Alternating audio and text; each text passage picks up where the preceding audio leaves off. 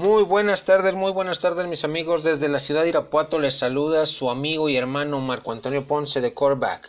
Se nos ha ido la semana 12 con resultados bastante interesantes, con resultados sorpresivos algunos, con polémica en algunos partidos, con dramatismo en otros. Esta semana empezó calientita el día jueves, con dos equipos buscando el liderato de la División Sur, como son los Colts y los Texans de Houston, donde el equipo de Houston saca una victoria apretada, lo cual lo pone en el primer lugar de su división. 20-17, un partido cerrado, un partido donde le vienen bien estos partidos a Deshaun Watson, que hasta el cierre del tercer cuarto iba perdiendo 17-13, y cerró a tambor batiente. Es un quarterback joven, de muy buenas hechuras. Le vienen retos importantes al cierre de esta temporada para mantener justamente ese primer lugar de división y entrar a playoff. Otro juego cerradísimo nos lo dieron el equipo de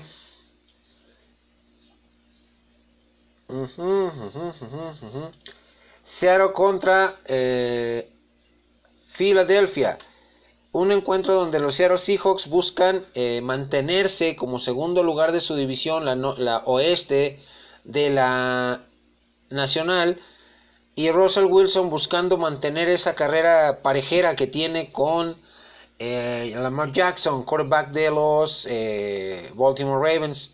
Un partido de poco puntaje, pero con muchas emociones, donde la victoria se la lleva el equipo de Seattle nuevamente por 17-9. Cleveland, por su parte, le pasó por arriba a los Delfines de Miami, generando con esto su tercer victoria de manera consecutiva en la temporada, poniendo su récord con 5 ganados, 6 perdidos, ya muy tarde esta temporada, pero retomando lo que hicieron la temporada pasada los Cleveland Browns, que jugaban bien, que eran espectaculares. Un Baker Mayfield que tuvo 24 de 34 para 327 yardas, 3 de anotación y una intercepción. Por su parte, Miami, pues ya se le olvidó rápidamente lo que era ganar y vuelve a la senda de la derrota. Lamentablemente, pues sí, vuelve a perder y vuelve a ponerse en boca de buscar ese primer pick global que por el momento del draft del 2020, que por el momento lo tiene más que asegurado Cincinnati, que no ha ganado ningún partido, pero ser de los primeros el equipo de Miami para rearmarse para la siguiente temporada. Una de las resultados sorpresivos se dio en el estadio MetLife, donde el equipo de los Jets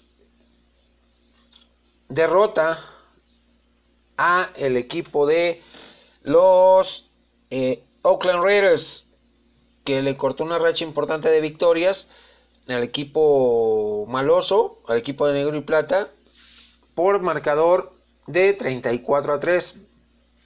Bastante amplio el marcador, donde se da que Jon Gruden, el entrenador en jefe de los Raiders, al ver que ya tenían perdida la situación, decide sentar a su mariscal de campo titular David Carr, dándole oportunidad al veterano Mike Glennon de jugar un poco y no estar tan oxidado. Por su parte, Sam Darnold tuvo buenos números con 20 de 29 para 315 yardas y 2 de anotación, perdón. Un partido que fue dramático, que fue cerradísimo y fue de rivales divisionales.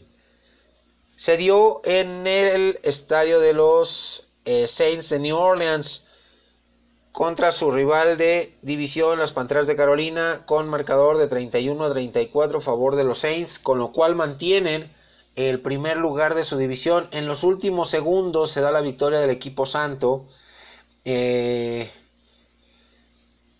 con un gol de campo de su pateador, faltando escasos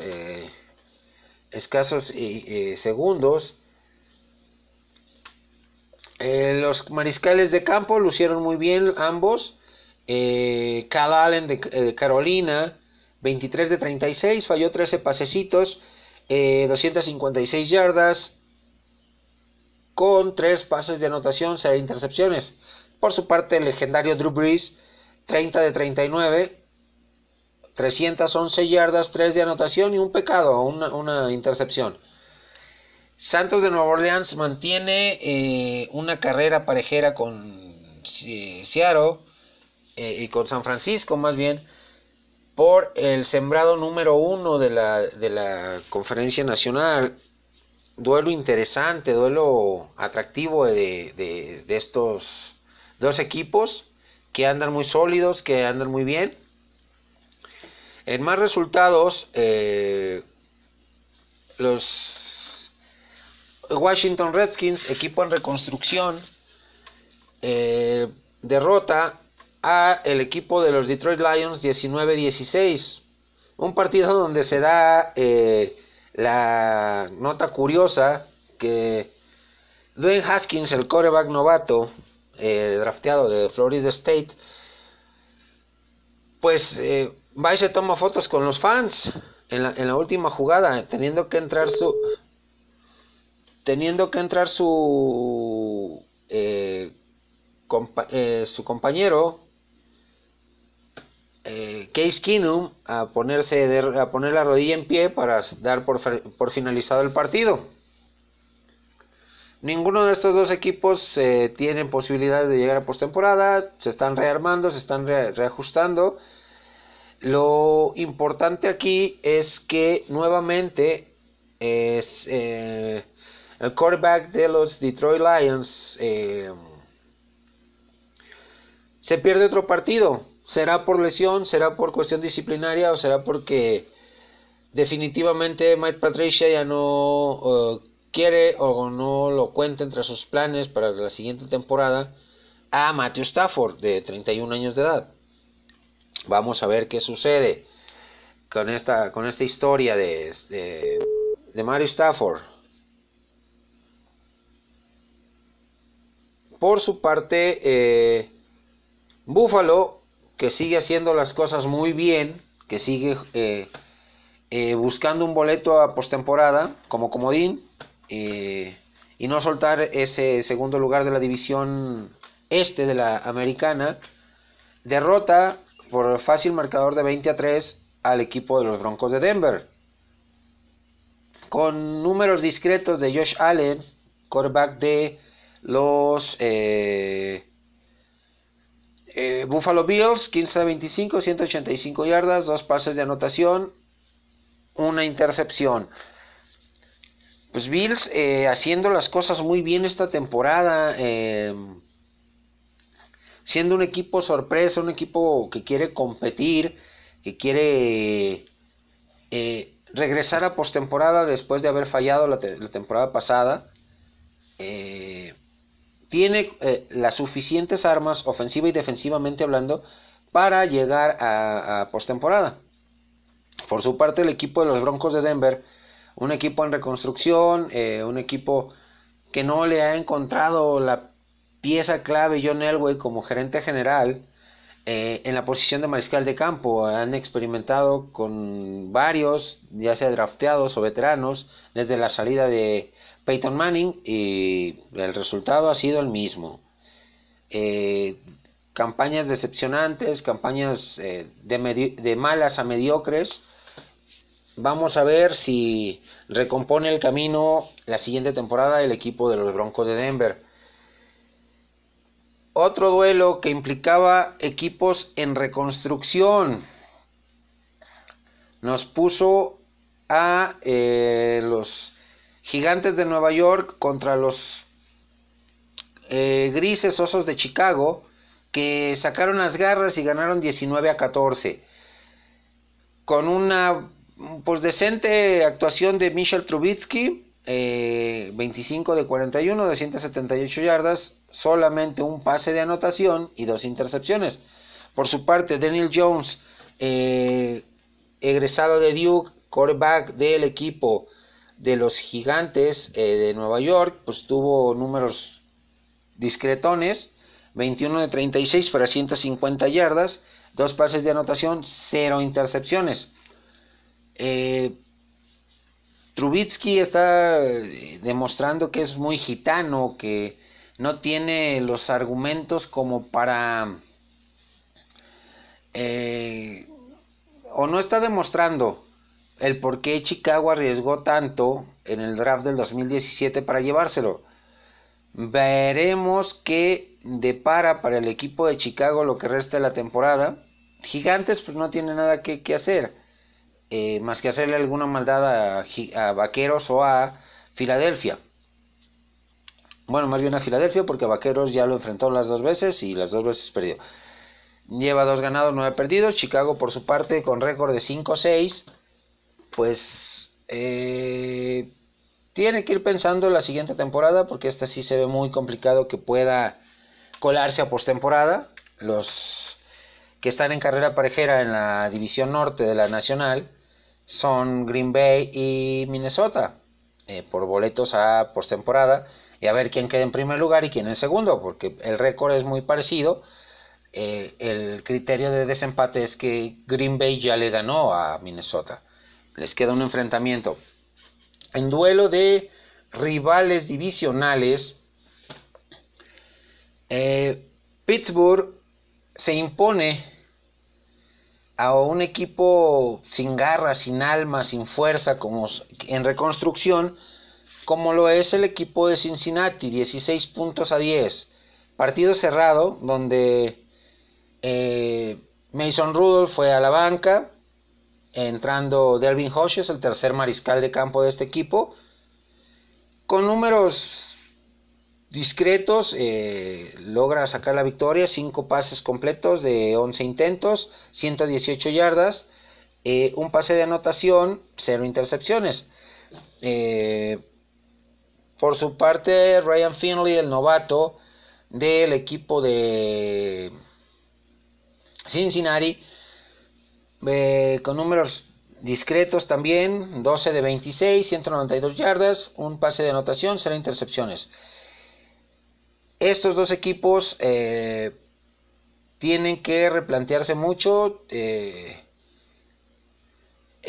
para la siguiente temporada.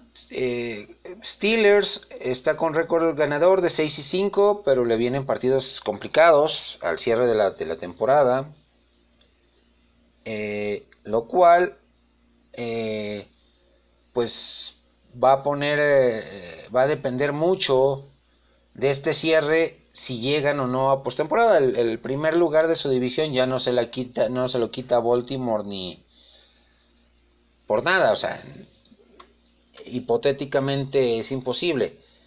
Otro duelo divisional de equipos en reconstrucción es en la nacional, y se escenificó con Bucaneros de Tampa Bay y Halcones de Atlanta. Halcones, que venía de haber dado la campanada la semana pasada, de derrotar contundentemente a los Santos de Nueva Orleans, pues vuelve a perder y pone su récord en 3 ganados, 8 perdidos.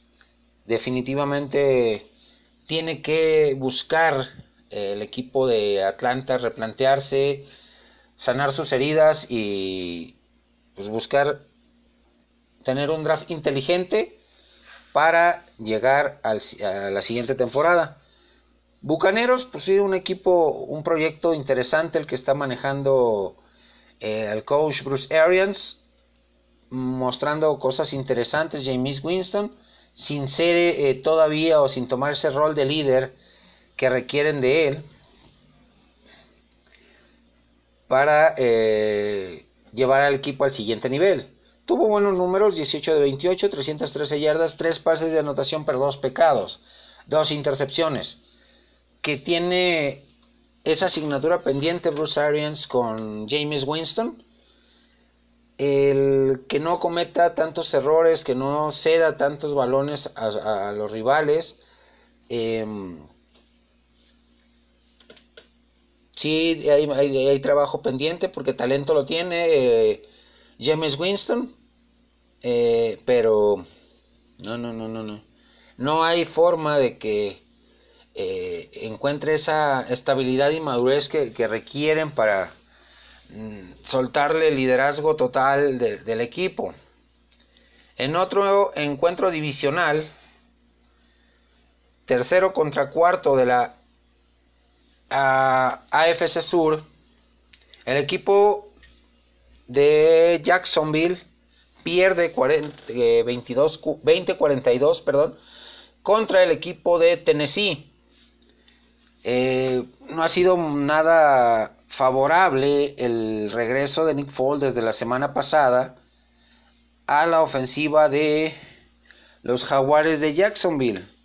Estaba mejor con Garner Minshew, con el novato, por cuestiones de jerarquía, de lo que le pagaron a Nick Foles, pues tenía que regresar, pero no ha caminado la ofensiva. 32 de 48, lanzó una cantidad industrial de pases para solamente 272 yardas, 0 pases de anotación, 0 intercepciones. Por su parte, Ryan Tannehill de Tennessee, con números muy buenos, demostrando un poco de lo que mostraba también a cuentagotas en Miami, partidos, exhibiciones muy buenas. Aquí nomás falló 4 pases, 14 de 18, 259 yardas y 2 pases de anotación, 0 intercepciones. La victoria de Tennessee se basó mucho también en la solidez defensiva y en una sólida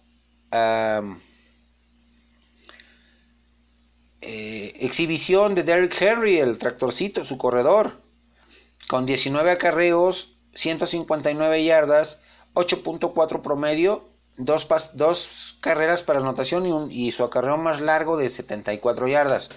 Son dos equipos que tienen que replantearse mucho para la siguiente temporada. Jacksonville por momentos nos mostró en esta temporada la defensiva de hace 2 temporadas, que le llamaban Saxonville, porque capturaban mucho a los mariscales de campo, presionaban demasiado.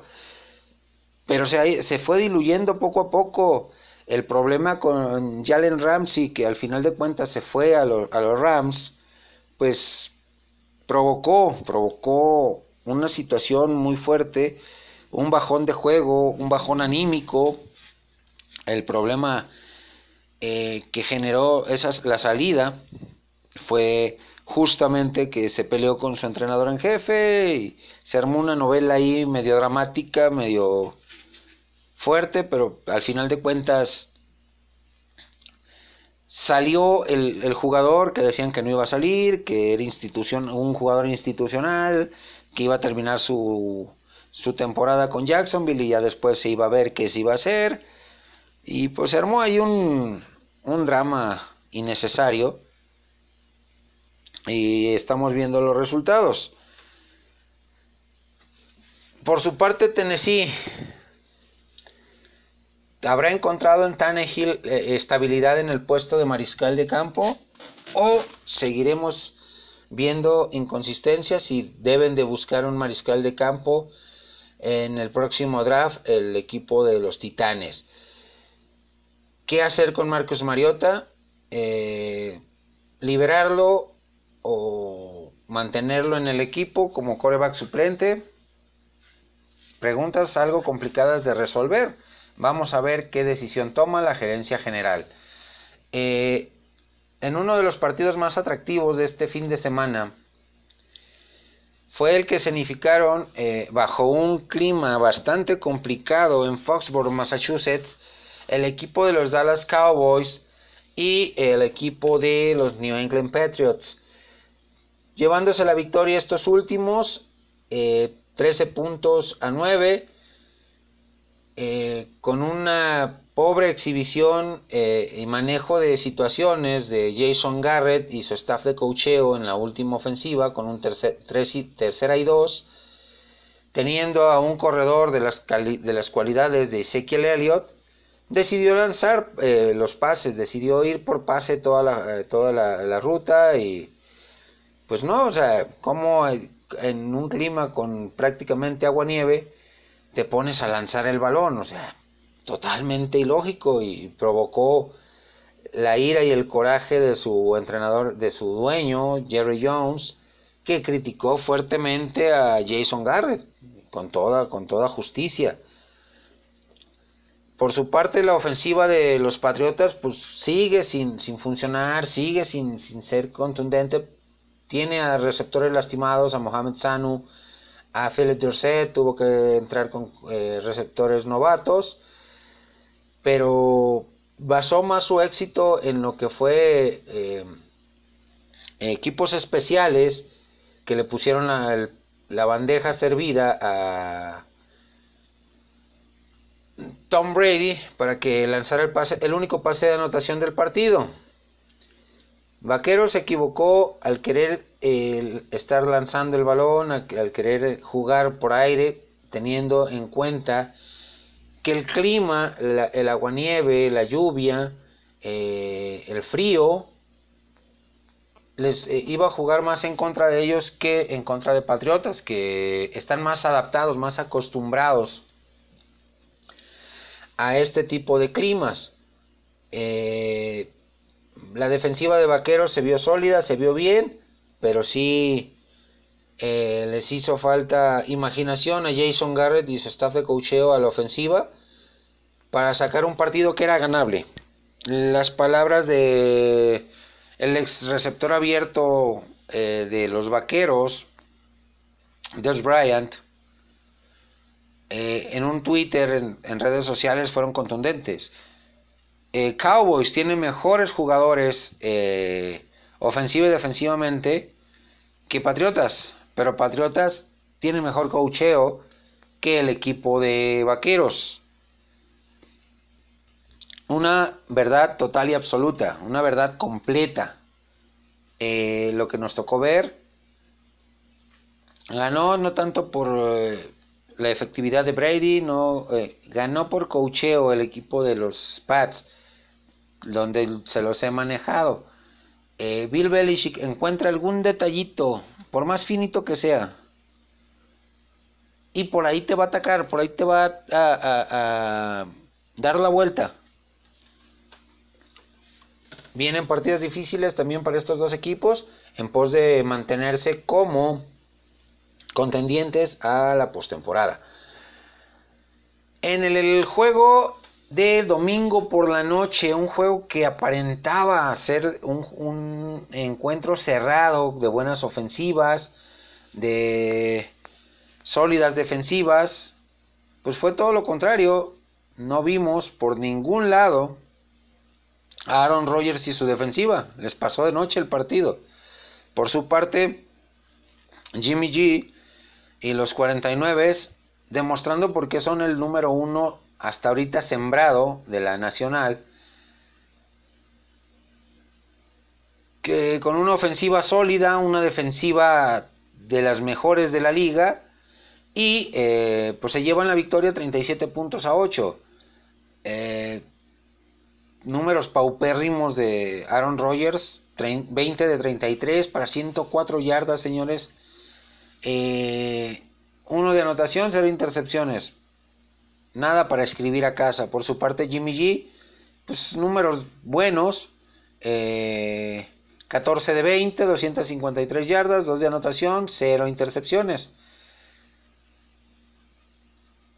Fue un partido donde la balanza se inclinó totalmente hacia el equipo de la Bahía, de San Francisco, y pues mantiene su récord con esa única derrota que tuvo hace un par de semanas contra el equipo de Seattle, rival divisional de los 49. Por su parte, pues Green Bay, exhibiendo lo peor de su fútbol americano.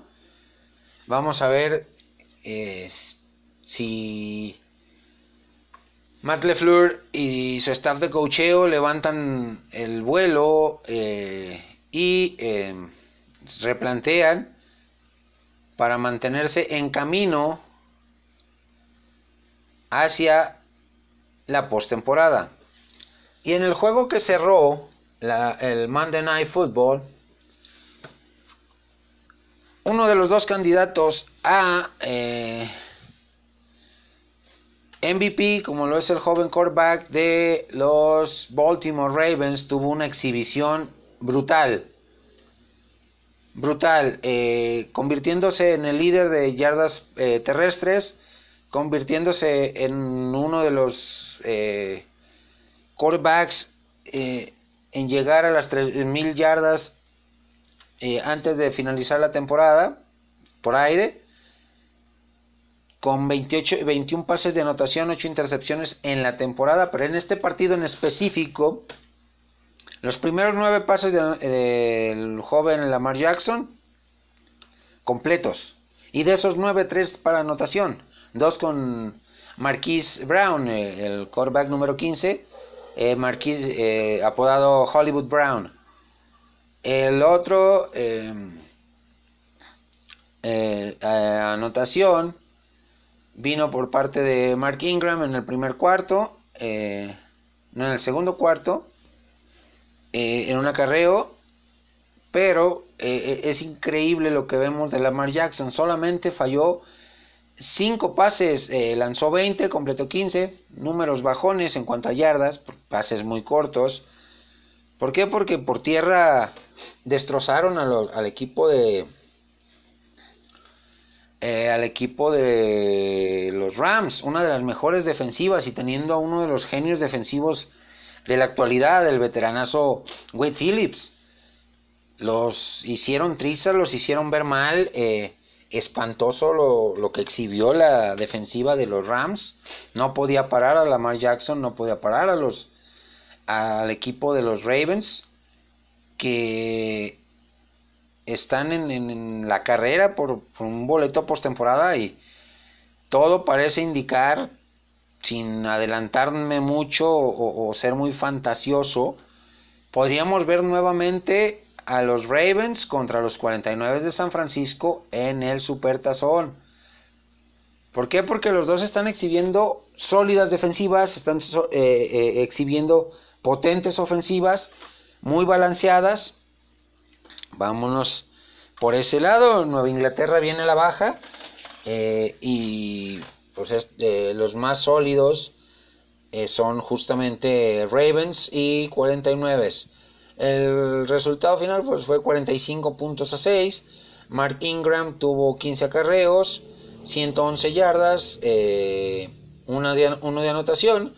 Lamar Jackson tuvo 8 acarreos, 95 yardas, lo cual lo pone como líder en toda la liga por yardas terrestres, siendo mariscal de campo. ¿Por qué? Porque llega a 1.307 yardas y 11 anotaciones por la vía terrestre. En este partido pues se dio la situación de que se quedó corto en un acarreo que tuvo en el primer cuarto. ¿Por qué? Porque se tropezó solo y no llegó a la zona de anotación. Se quedó a yarda y media. Pero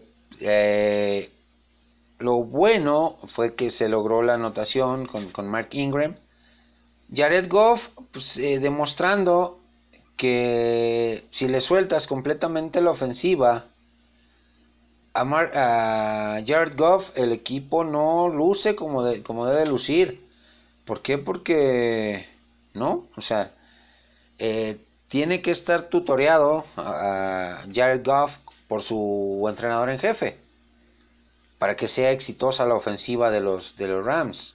Y la defensiva, teniendo al dos veces MVP de la liga o defensivo del año, en la persona de Aaron Donald, no pudo hacer nada, no pudo frenar a Lamar Jackson. Y la defensiva extremadamente sólida de los Ravens limitó a un Todd Gurley a solo 22 yardas en todo el partido, en 6 acarreos, y el más largo de sus acarreos fue de 15 yardas, o sea, los otros, el resto fueron de 1 yarda, yarda y media, 2 yardas. Rams estuvo ante una de las últimas oportunidades que tenía para calificar a postemporada. Viene la semana 13, semana de Thanksgiving, mis amigos. Así que pues esperemos que sean partidos intensos, partidos buenos los del día jueves, los cuales voy a tomar el atrevimiento de mandar un programa especial de Thanksgiving que vendrá inmediatamente después de este. Voy a tomar una pequeña pausa para agarrar aire y les mandaré el programa de día del jueves de Acción de Gracias, que nos presenta 3 partidos, y el programa de 4 downs y punto extra es el día de mañana. Espérenlo, muy buenos temas que elegí, y el análisis de Pócar de Ases y Comodín es el día jueves. Los 5 partidos que a mi parecer son de los más interesantes de la semana 13, de juegos del domingo y lunes. Esta semana, como les digo, van a ser 4 programas los que les voy a compartir. Ahorita terminamos este, cerramos este, no me despido con un adiós, sino con un hasta pronto, con una pequeña pausa, y regreso con el siguiente programa. Hasta la próxima.